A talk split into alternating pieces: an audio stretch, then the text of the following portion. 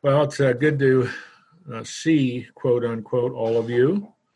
I want to begin in verse 27 of chapter 12. Uh, as you remember, uh, the first part of chapter 12 is largely devoted to the triumphal entry of Jesus into Jerusalem. And we looked especially at John's strong emphasis on that in fulfilling Zechariah 9 9.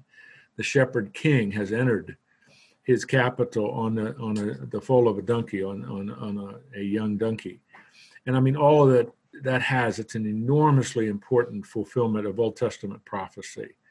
So um, we're now ready to begin a very difficult section. Uh, not so much verse 27 um, through 36, but 37 uh, through the end is a very difficult passage. So We'll get into that in just a second. So I hope you're all with me.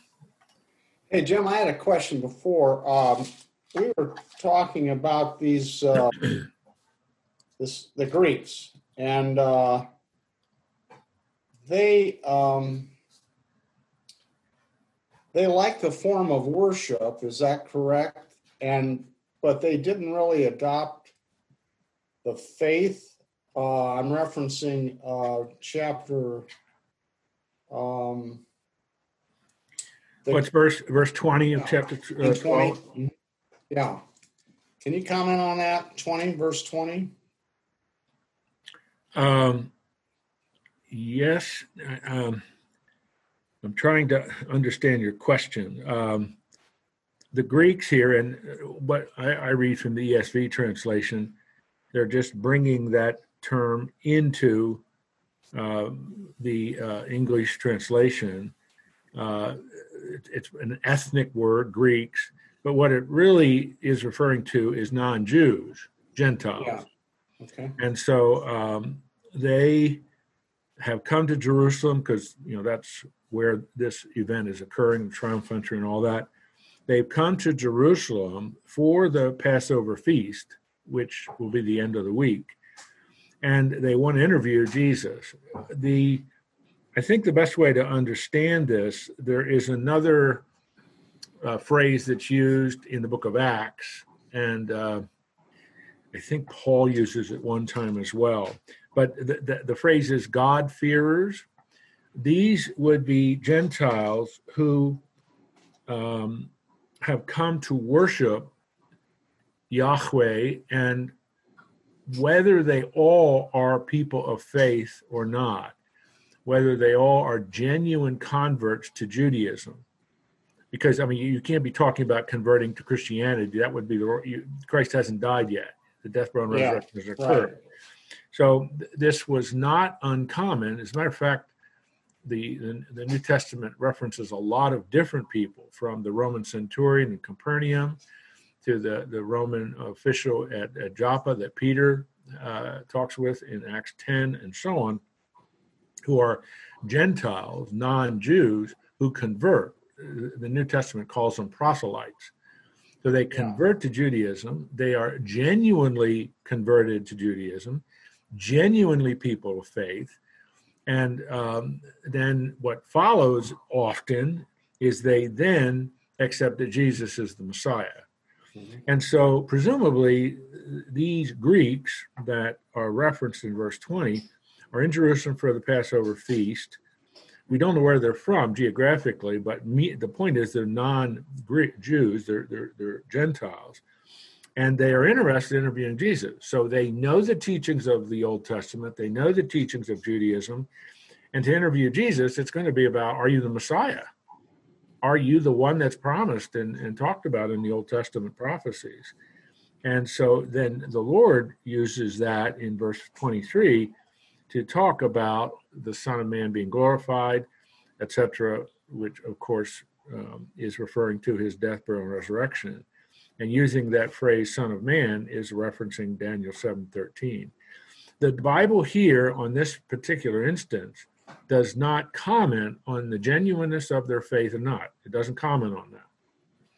And all we are all we are doing, and this is all Luke is doing here, or I'm sorry, all John is doing here, is introducing us to the fact that a lot of non-Jewish people are interested in investigating whether Jesus is genuinely the Messiah or not. So that they are in Jerusalem, that they are in Jerusalem for the Passover feast, that they are non Jews, it means they're proselytes, they're God-fearers. And they are interested in exactly the same question a lot of other uh, people in Judaism, mostly Jews, are interested in is this man the Messiah? And they want to interview him. And yet that that is not the point that John is making here. He's just showing a lot of people are interested in this question: Is he the Messiah? And uh, that's does that kind of get at the point of your question? Yeah, it, it, my my footnote says that uh, these Greeks that uh, were attracted to Judaism worship in their synagogues and attended the feast, but they were not proselytes. Well, I, I I don't know if I don't know what study Bible you're using. I don't know if you can. NAS. I don't know if you can reach that conclusion based on this paragraph. Okay. The main reason I'm saying is the paragraph does not comment on, John does not comment on the genuineness of their faith or their lack of faith. It just says they want to talk to Jesus. And Jesus then uses that, as we just quickly looked at in verse 23 and following, as a an opportunity to explain again this is what i'm about to do. The son of man is going to be lifted up. So uh, i i don't i wouldn't agree with the editors of that study bible that they can comment on the genuineness of their faith. I don't think we have enough information. Maybe they maybe they're not. We just we i don't think we have enough information there to make that judgment. But you know a lot of people disagreed with me before so maybe i'm wrong. But that would be my comment on that. All right, let's dig into verse 27 then of chapter 12.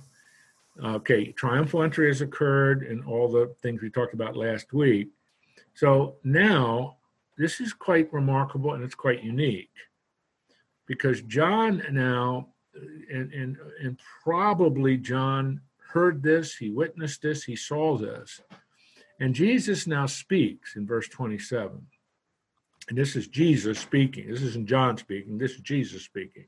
Now my soul is troubled. And what shall I say? Father, save me from this hour.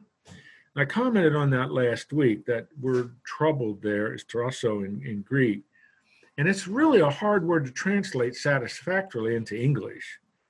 Um, stirred up, unsettled, um, troubled, there's a there's a degree of anxiety, there's a degree of tension.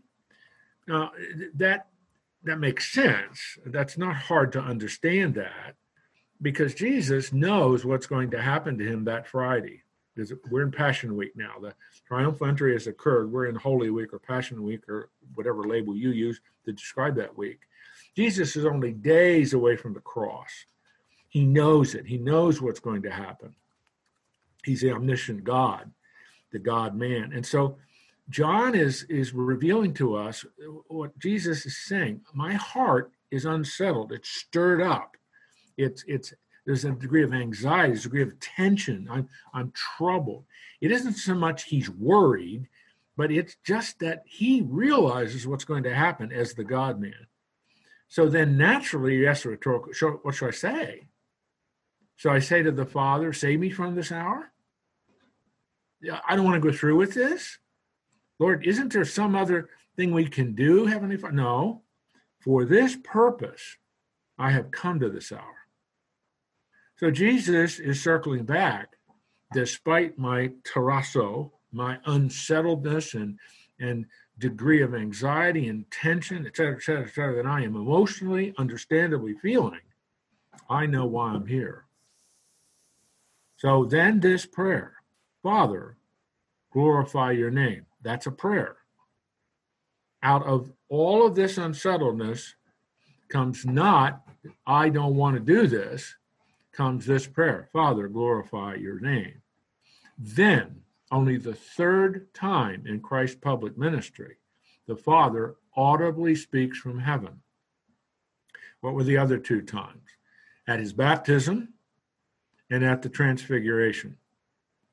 Both of those, well, they're in several of the accounts in the, in the Gospels, but in Matthew, you have a full account of both.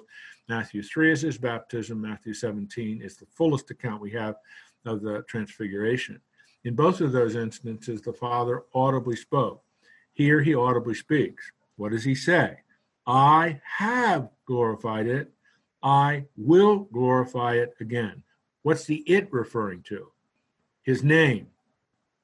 I have glorified my name. I will glorify my name again. So the Father speaks audibly. Jesus' prayer, Father, glorify your name. The Father responds, I have and I will do it again. The crowd, and th- that term is um, nebulous. We don't know how many that is, but it's a presumably a fairly good sized crowd, stood there and heard it said that it was thundered. Some said it's thunder. Others said an angel has spoken. Jesus then responded, The voice has come for your sake, not mine. That's really, to be honest with you, that's kind of a remarkable statement from the mouth of Jesus. He doesn't need the encouragement. This is given for a revelation. This is given for an audible confirmation for those seeing and hearing this, for them. So this is revelatory, it's a witness. And then Jesus in verse 31 begins to interpret what the Father just said. So, verse 31 is Jesus Christ's interpretation of what the Father just audibly said.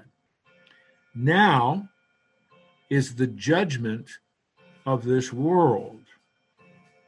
Now will the ruler of this world be cast out. And when I am lifted up from the earth, I will draw all people to myself. Let me stop there. Jesus says four quite extraordinary things here that interpret what the Father meant when he said, I have glorified my name. The it is referring to his name, and I will glorify it, my name, again. How so?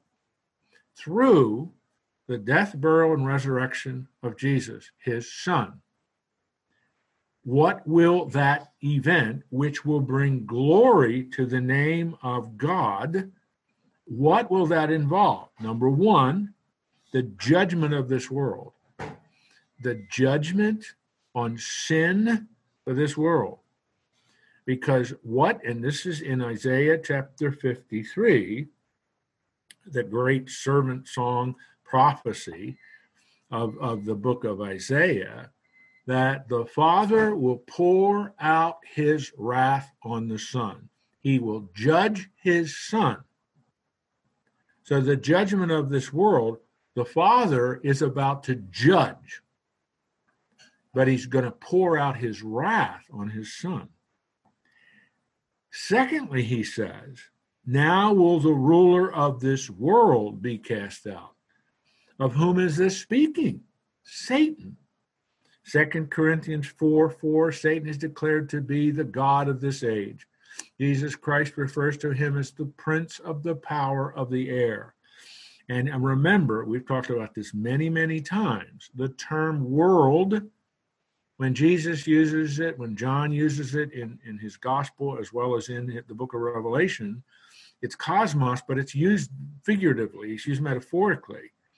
World is that system that stands opposed to God is in rebellion against God, over which Satan rules.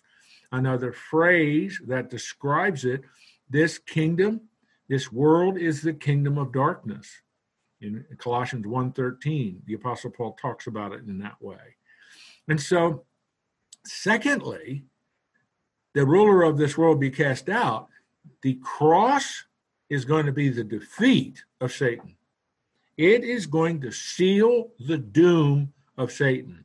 It is going to be the beginning of the end of the rebellion against God that Satan hatched and carried out A third of the angels joined him.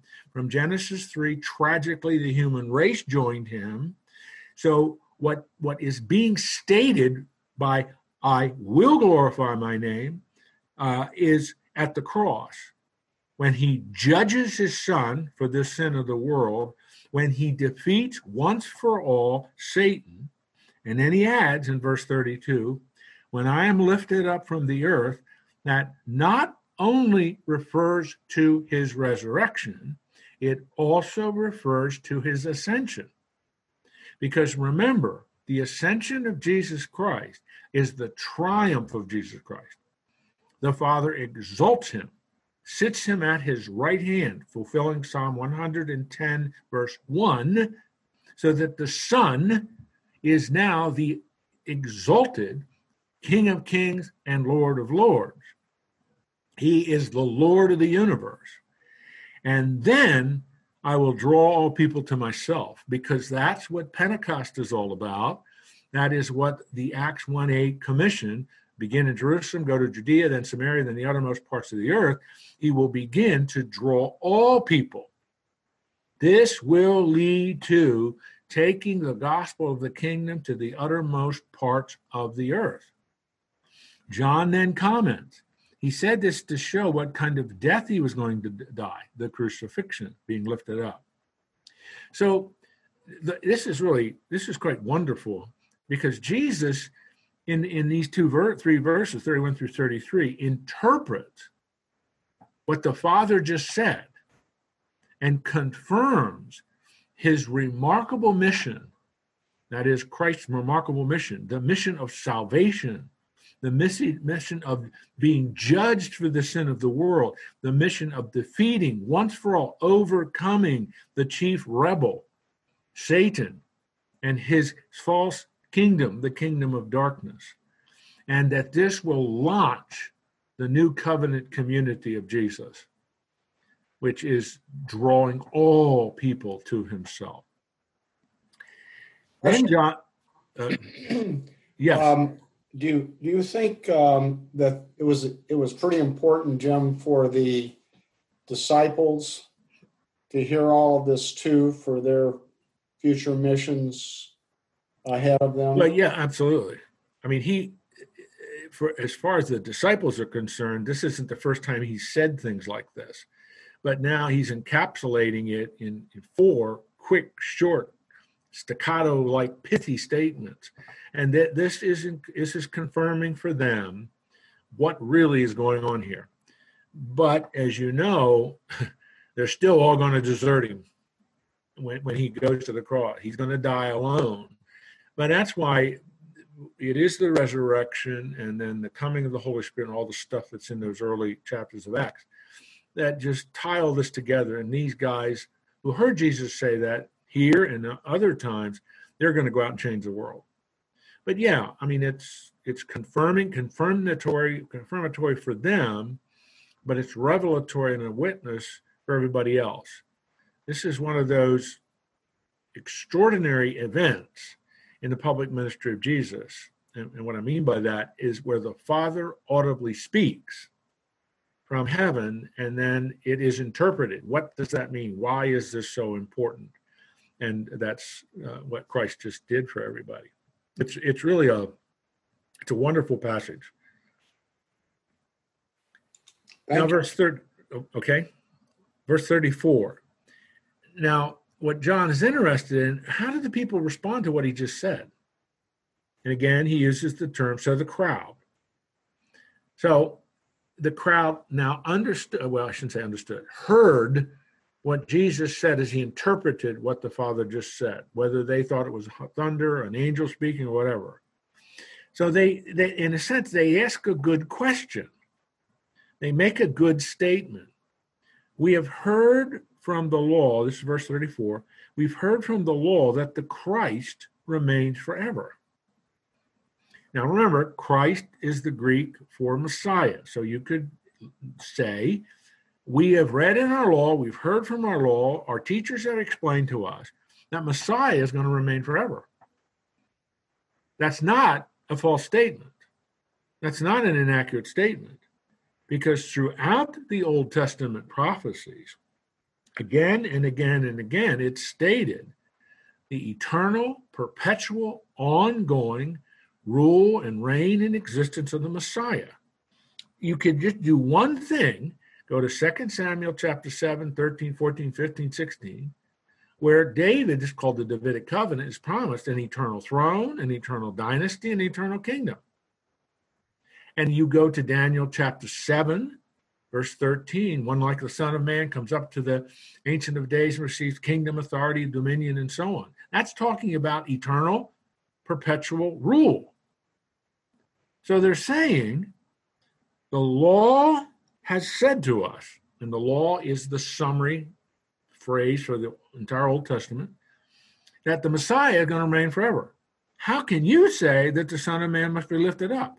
Who is the Son of Man? And so they're keying in on that question that seems a statement that Jesus is saying as he's interpreting what the Father's saying. This doesn't square with what we know in the Old Testament prophecies about the eternal kingdom, eternal dominion, eternal throne, eternal rule, eternal existence of the Messiah.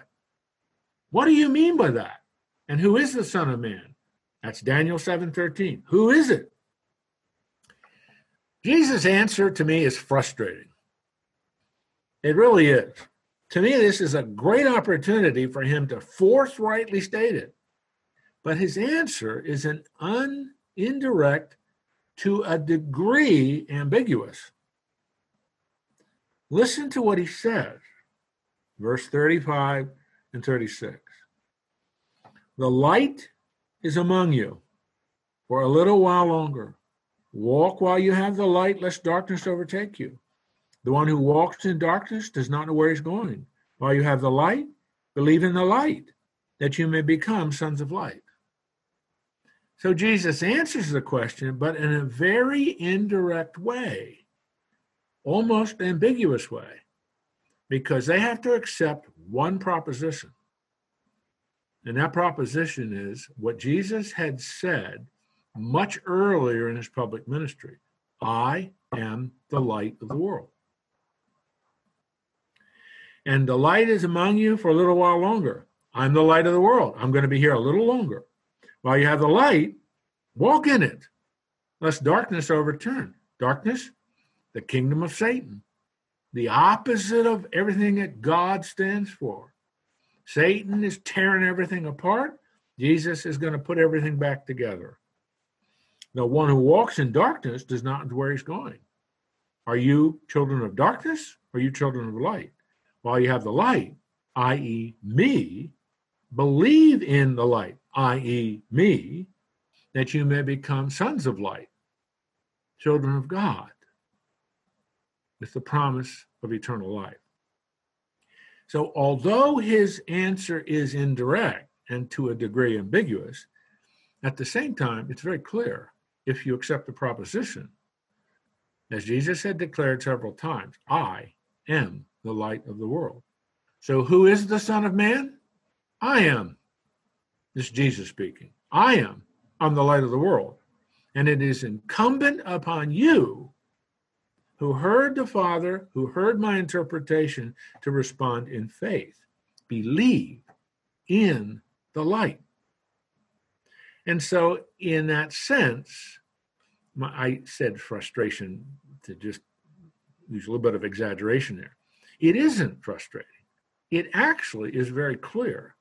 He's speaking metaphorically, he's speaking figuratively, but it's very clear. You have a choice. Are you going to remain children of darkness or are you going to become children of light, sons of light? And how do you do that? By believing in me. So again, Jesus is issuing a call to faith. He's issuing a call believe in me. And when you do, as he has said several times over and over again, you will become the sons of light. You will become son, and you can, it's gender neutral. So, children, children of light, children of the kingdom, children of the Heavenly Father, all those different things that he's talked about throughout his public ministry. And so the, the, the, the wonderful nature of verse 30, uh, 27 through 36 is you move from Jesus tension filled, unsettled, uh, troubled spirit, the Father speaking, Jesus interpreting, and another instance of Christ's call to a response of faith. Believe in me.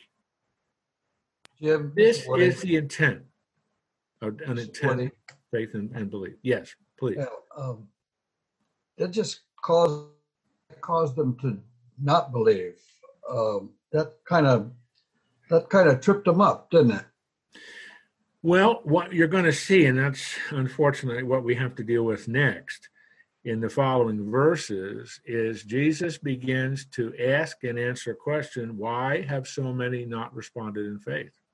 They keep going back to the Old Testament, don't they? He does. That's just carved in their, their minds. I'm sorry, causing what was that, Woody? I didn't. They just, they can't, they cannot release that. They can't, they can't believe what Jesus is saying because of the Old Testament. Uh, and uh, what was said back there about him. You know, I just, I, I read ahead, so. Well, you so did, it, and that that's you're you're you're quoting there from Isaiah six uh, in verse forty and following. Yes, and what I want I want to get into that because that I've entitled this in your notes in in the note packet. This section, a theology of unbelief, and this is theology. This is a very difficult paragraph that we're about to study. So let me make sure before we get into that, is everybody clear on what is going on in verse 30, 27 through 36, where the Doctor- speaks and then Jesus interprets that. It's quite a, and it issues again a call to faith. Yeah, yeah, go ahead, Fred. Dr. Ekman. Yeah. Uh, so I'm I'm th- I'm wondering if uh, the the disbelief uh, in verse 37 may come from the first part of verse 36 that says, "While you have the light," and they they had asked earlier if if uh, if this was uh, uh, if the Messiah was going to be there forever. Well, yeah, I mean, I think Je- Jesus is zeroing in on what the fundamental issue and problem is for these folks. They're still not sure he is the Messiah. Right. And they're sure not, they're still not certain that he really is the Son of Man prophesied in Daniel 7:13. So there, there's still a rather significant, there's still rather significant signs of unbelief here. And that's why John then helps us to see that in the next paragraph. And so Fred and I had us all set up. I was just a nice segue to be, be able to move right into this next paragraph. This is a very important section, but it's a very difficult section. That's why I've called this a theology unbelief. This can be asked of the first century with all of these folks who saw Jesus, heard Jesus teach, saw him do his messianic miracles. It can refer to today. Now, what I want to do is I want to read this. This is difficult, and it, I mean, it really is. But I want to read starting in the middle of verse 36 and then read to verse 43. Now, I have a couple of charts I want to throw up on the screen. When Jesus had said these things, he departed and hid himself from them, which is not an uncommon thing for Christ to do. Remember, now he's in Jerusalem. This is Passover week. Uh, this is Holy Week, right before Passover. So we're not sure where he went. But verse 37 John now, this is John speaking. And what happens is John now gives, using the Old Testament, gives an interpretation, if you will, lays out a theology.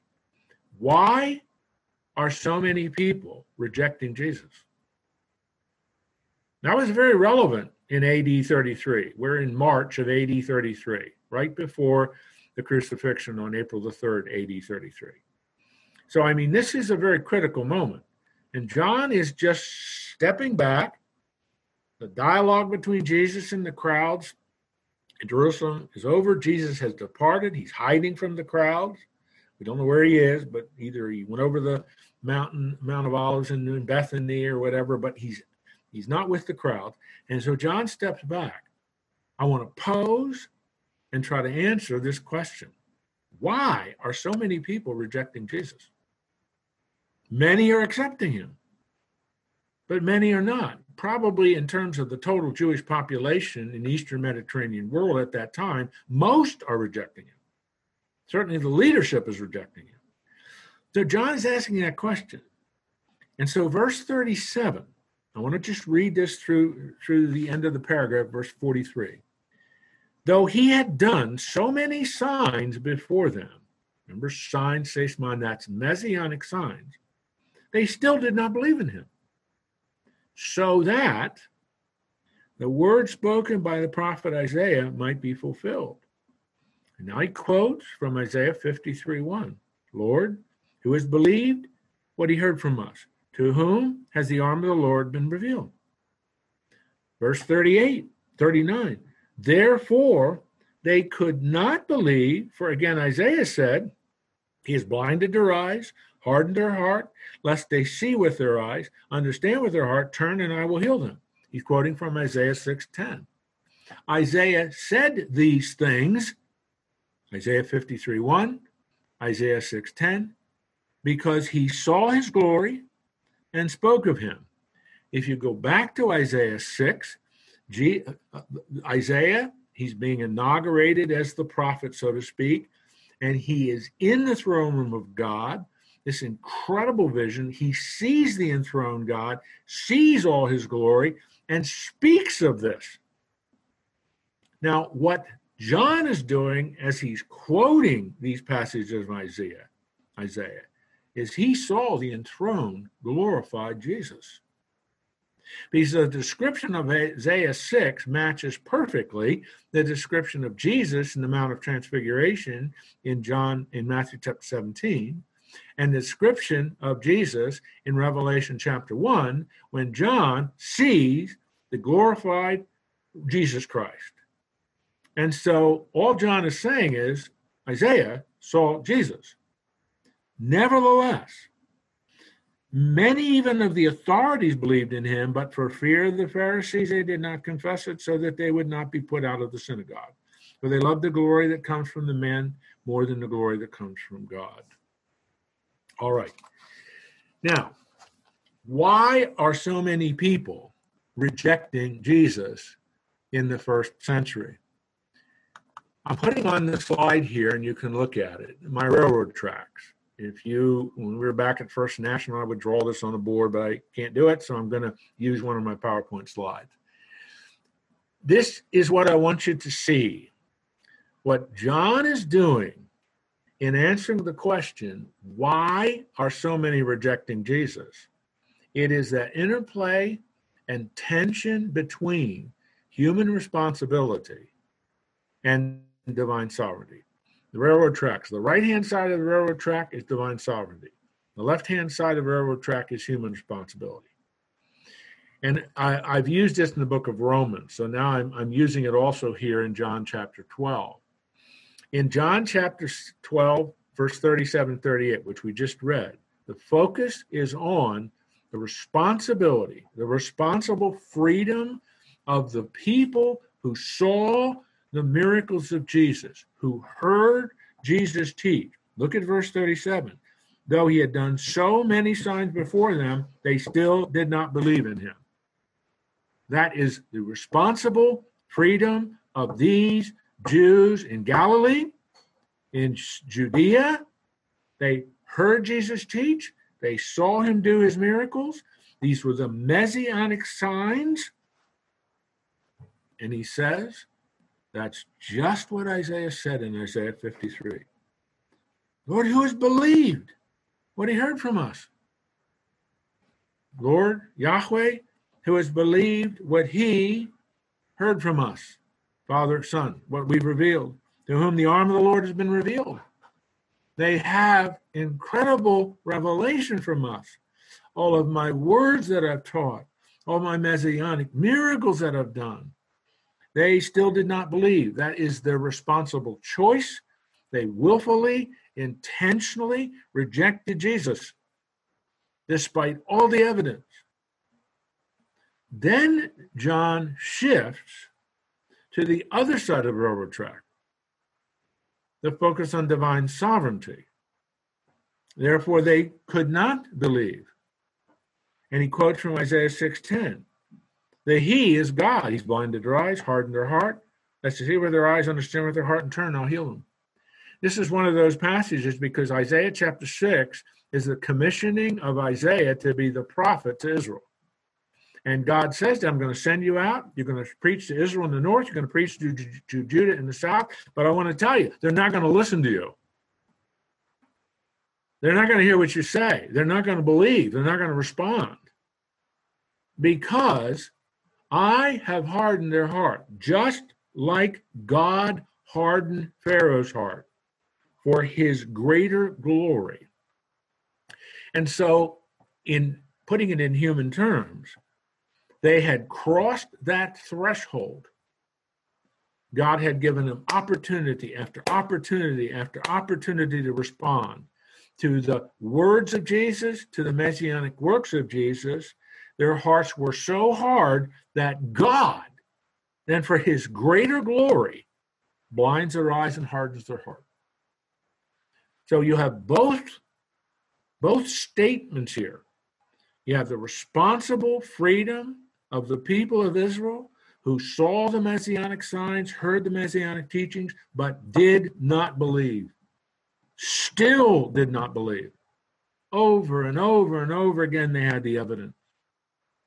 Therefore, God hardened their heart for his greater purposes, his greater glory. And that again, this this tension that you are feeling right now, at least I'm hoping you're feeling it if you've been listening to what I've been saying and listening and reading what John says, trying to put this together. This is the tension that you and I feel as finite creatures trying to understand the connection between the freedom, responsible freedom of the human being and the divine sovereignty of Almighty God. It's the yeah. same tension you feel when you're in the upper room with Jesus and he says, Tonight, one of you is going to betray me according to the scriptures. Which side of the railroad track is that? The right hand side, the divine sovereignty side, semicolon. But woe to that man, it would be better if he were never born. What's that? That's responsible freedom, the left hand side of the railroad.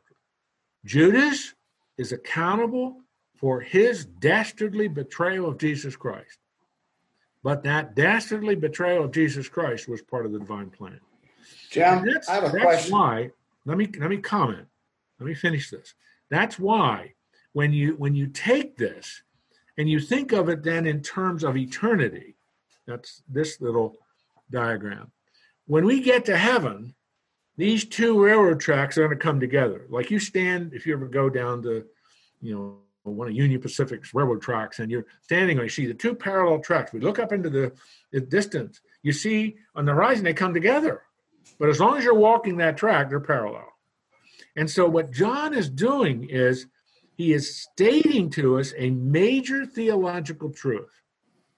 That major theological truth is a theology of unbelief involve people having opportunity after opportunity after opportunity to respond to the witness and revelation of who Jesus is, whether it's in 2020 or in AD 33. But there comes a point where that rejection and hardening to the witness of Christ, God then will further blind, further harden, for greater purposes. He has the sovereign right as the sovereign God to do that. And so John is just stating that's why I've called this in your notes a theology of unbelief. It's the same thing that happened to Pharaoh when you go all the way back to Exodus 7, 8, 9, 10, and so on. Pharaoh hardens his heart against God, first plague. Second plague, hardens his heart against God. Third plague, hardens his heart against God. And then he crosses that threshold that only God knows And the text now states, and God hardened his heart. God hardened his heart. God hardened his heart. It's that interplay which only the sovereign, eternal, omniscient, omnipotent God can understand it. That interplay between the responsible freedom of the human being, they still did not believe, and the sovereign working of God in blinding and hardening hearts for greater purpose and greater glory. All right. Now, Jim, um, I had a question regarding that. Um, you know, uh, in uh, in the court system, there's a scale of justice that, that balances out, and um, but God isn't blind, obviously, and and He sees all. And then we have this level uh, when we're doing construction work. Okay, to get something level, you know, to so that it is totally level. And and the question I'm asking here is when we think of the entire mass of humanity and what you've just spoken about, are, are we saying then, is this what the scriptures are declaring to us and their rails, that everyone has an equal level opportunity to come to Jesus Christ in this post crucifixion world that everyone has an equal opportunity to come to Christ and with the scienter or knowledge of who he is in his total revelation. I'm not sure. I, I'm not sure I'm comfortable with quite saying it the way you would say it. I would I would put it this way. God has revealed himself in four ways, Yeah. and the word witness is used in each one.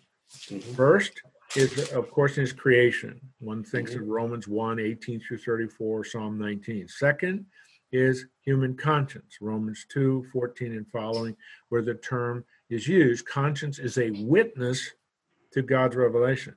Three is God's moral law, which is, you know, among many other things, including the Ten Commandments, etc. You can add to that the whole concept of natural law. And then fourth is, of course, Jesus Christ. I would argue uh, from based on scripture and the authority of scripture that every human being has an opportunity to respond to those revelations. Uh, creation is the most obvious, human conscience is the most obvious. But the principle that you also see in scripture is that as a person responds to a witness of God, for example, creation, God sends additional revelation.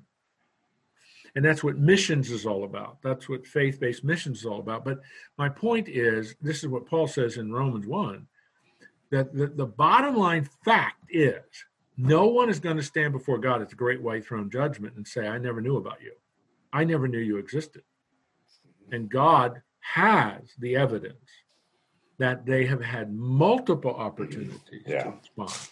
And a person who has only the response, only the revelation, the witness of God's creation and human conscience, because every human being has those two.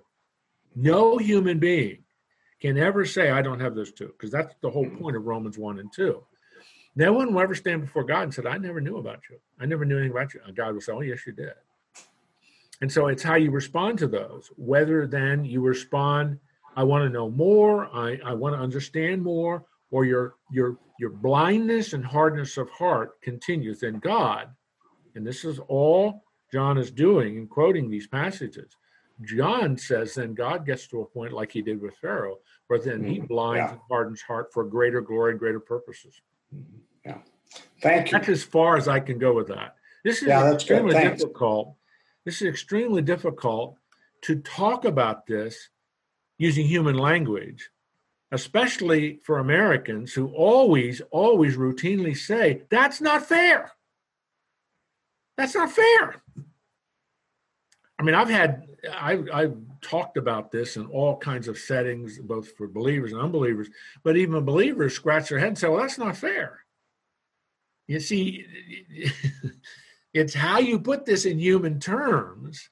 Somehow you've got to anticipate that's going to occur. That's not fair, and how you're going to help people get over that. The other thing that is crystal clear in the Bible is you will never be able to charge God with being unjust or unfair. God, and this is what John is doing here, it has been their continual, they still, look, look again at the words of verse 37. They still did not believe. Revelation after revelation, witness after witness, sign miracle after sign miracle, word after word that Christ spoke, on and on, and they still did not believe. John says, therefore, God blinds their eyes, hardens their hearts. Just like I just, I'm always amazed that Isaiah is commissioned to be a prophet, and God says, Oh, by the way, Isaiah, nobody's going to listen to you. Nobody is going to pay any attention to you. But you are going to be the one that is going to warn them that if they do not give up their idolatry, I will send them into exile. Well, anyway. Good. Now, your assignment for your thought paper is explain theologically verse 37 through 41. I can't wait to read your papers. Uh, that's got to be at least 1,500 words, double spaced, 12 font. Everybody's laughing because you know I don't mean it. All right, let's look at one more thing about this paragraph. What time is it? No, we're good shape. Yet John says in verse 42, nevertheless, strong adversative, contrast, nevertheless, many even of the authority believed. Now, I read from the ESV translation, uh, many of the authorities, we're, we're not so sure all that he means by that because he could mean the elders. Remember the chief priests, elders, scribes, of those different labels. The elders would be the civil rulers of Jewish society. Uh, the chief priests are the priestly families. They're in the hierarchy of Israel. The scribes were the interpreters of the law who would sit with and work with the Pharisees. Could be some of the Sadducees. I would be a little more skeptical about that. Could be. Could be some of the Pharisees as well. So all he's saying is there are people that are responding, even among the top echelon. You and I know two of them Nicodemus, Joseph of Arimathea. There are extra biblical sources that tell us of others. But anyway, but why didn't they publicly declare, declare for Jesus? Why didn't they come out and say, I'm an advocate for Jesus as Messiah? For fear of the Pharisees. They did not confess it. Because what the Pharisees did was they kicked them out of the synagogue. We saw that happen. Remember the, the blind man that Jesus, or the, um, uh, the yeah, blind man that Jesus healed on, on the Sabbath a couple chapters ago? And they interrogated his parents, and his parents didn't really cooperate, and they kicked him out of the synagogue. They kicked the blind man out of the synagogue for they love the glory of, that comes from man more than the glory that comes from God. The fear of ostracism, the fear of being shunned, the fear of being kicked out of the synagogue was greater than the fear of God. And so you see, this isn't commenting on the genuineness or lack of genuineness of their faith.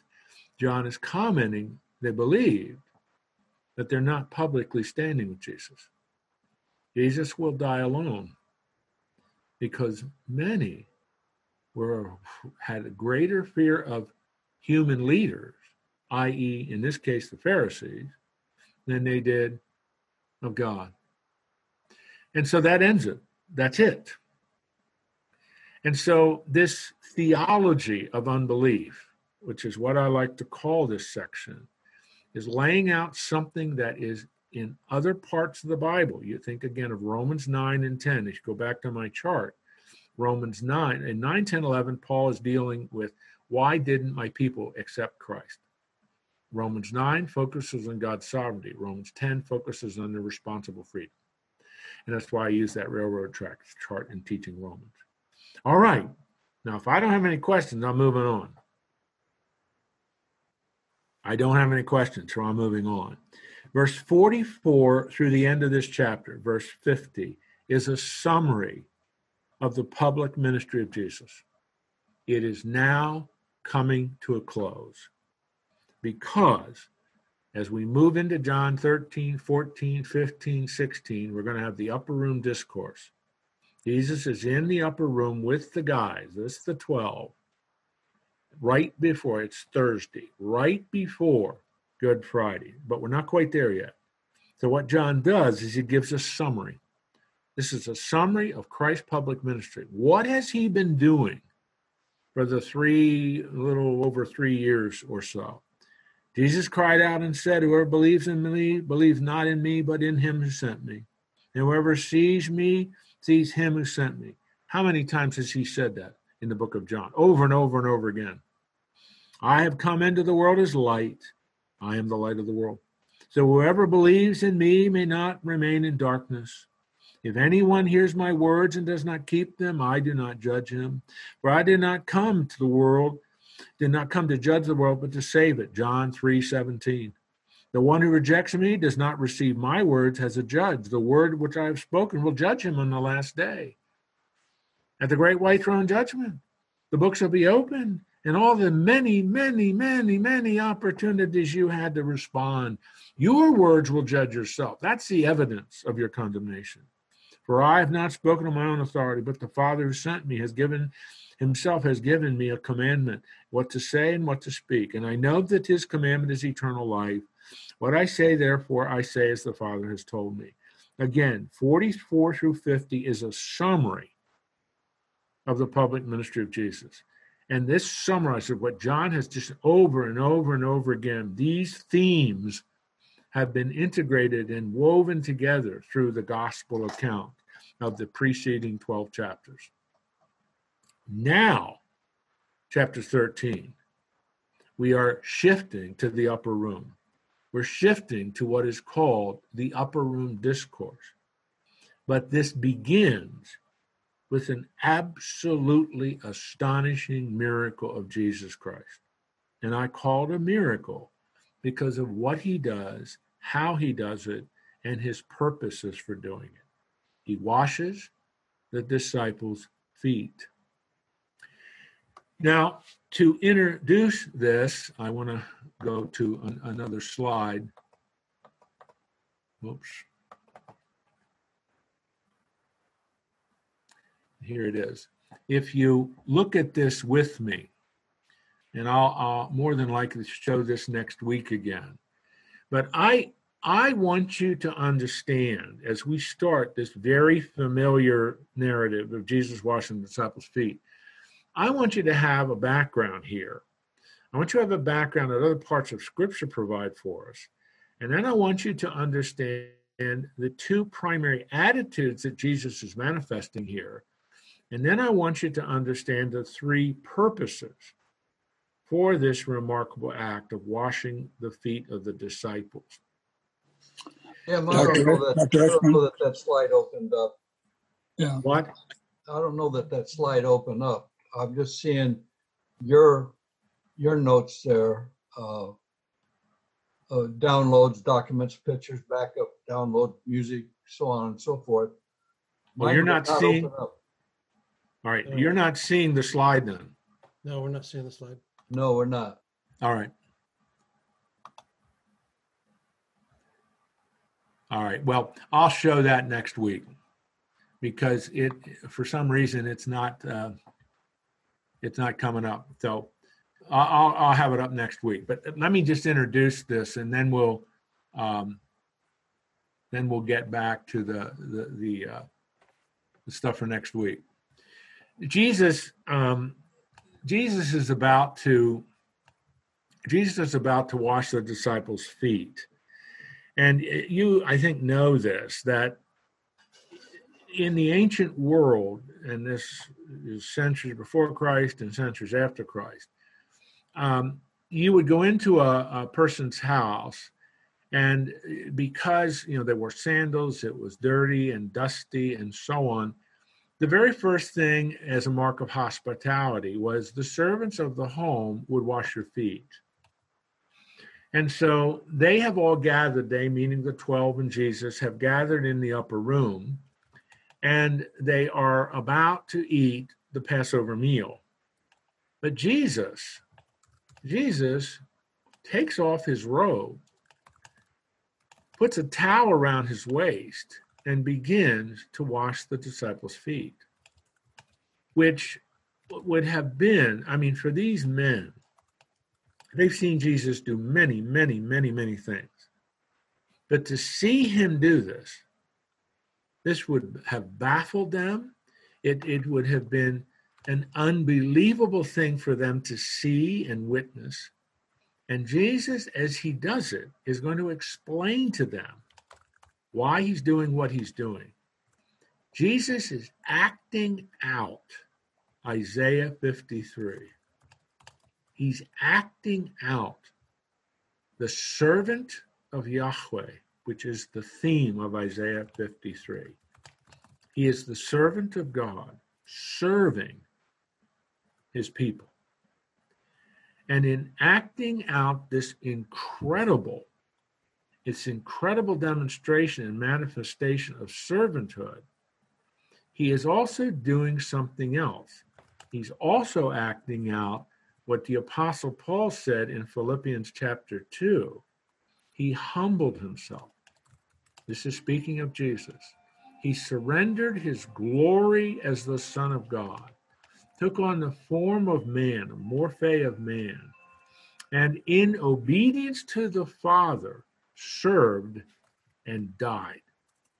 So it is instructive that the, the very first part of the upper room discourse is an acted out sermon of Jesus, an acted out object of Jesus. He is the suffering servant of Isaiah 53 washing the feet of the disciples. And as we will, uh, I'll throw all this up next week and we'll, we'll start doing it. But this displays the love that Jesus has. It displays and models servanthood. And it becomes this cleansing, this washing, a symbol of salvation. That's what he's going to say to Peter. This is a symbol of your sins being washed away. As I'm washing your feet now from the dirt and grime of walking the streets and roads of Judea, I am using this as a symbol of washing away your sins, cleansing your sins as the suffering servant of Yahweh, Isaiah 53. And so it, it finally illustrates indeed manifests two important attitudes an attitude of self denial. That's what Philippians 2 uh, 5 through 11 teaches us in obedience to the Heavenly Father. And so this this act of Jesus in washing the disciples' feet, which is such a familiar story. I mean, even non-Christians who don't read the Bible have heard about this. But the, the, to to understand, first of all, why Jesus is doing it. Secondly, how the disciples are interpreting what he's doing. And then thirdly, what do we learn from this? How do we apply this to our lives? And so this is what I want to do then for next week. It'll probably take us the entire hour to work our way through these verses in chapter 13 of the Gospel of John that detail for us this very familiar story of Christ washing the disciples' feet. So if you have an opportunity, um, you, know, uh, you know, I can't order you to do this, but if you have an opportunity, read through this portion of chapter 13 a couple of times. Just note, note a little bit of what I've been saying. The attitudes Jesus is manifesting. What what what what is he saying as Peter says, "Wash all of me, Lord," and, and he he he just challenges that. What, what does he mean when he's saying what he says to Peter? And then to, to ask yourself that question, which we'll address next week. How do I apply this to my life in 2020? What, what does this mean for me 2,000 years later? So that'll set us up, hopefully, Lord willing, for a really good discussion about this very familiar uh, part of Christ's last days before the crucifixion uh, and uh, the washing of the disciples' feet. Okay, got it? You be ready? Very good. Thank you, Jim. All right. Everybody has got it on mute, so I don't know if you heard what I said or not. But we'll be ready. I hope you'll be ready and, and maybe uh, read over that chapter a couple of times. We heard it. Thanks, Jim. All right. Amen. Yes, please. Amen. Oh, amen. Okay. All right. Thank you. Let me pray for you, and, and then I'll let you go here. Father, we've uh, we've had a, a, a rich discussion, an important section in John chapter twelve. Um, some uh, difficult passages there, Lord. I hope with the chart that I threw up, as well as our discussion, that the men have a fairly good overview of what really is going on there. John is trying to explain in, in answering the question why have so many people rejected Jesus? The evidence is so compelling, it's so clear. And that that answer that he gives, as he quotes from Isaiah, is, is relevant for us today. That people see the witness, hear the evidence, evaluate it, and instead of believing, they harden their heart. And that is just all around us. Lord, only you, through your Holy Spirit, can change the direction of a person's life, change their mind and heart about Christ. Our business is to present the message, to be a witness, to share when we have opportunities. But you're the one who's in charge of the response of people. You change people. We don't. We're just the instrument. So John just helps us to get the 100,000 foot view of unbelief it is that curious, tension filled mixture of responsible freedom of the human being and your sovereignty. So, Lord, we have to step back and trust you with all of this. And just remember, we are called to be faithful witnesses. The results are up to you.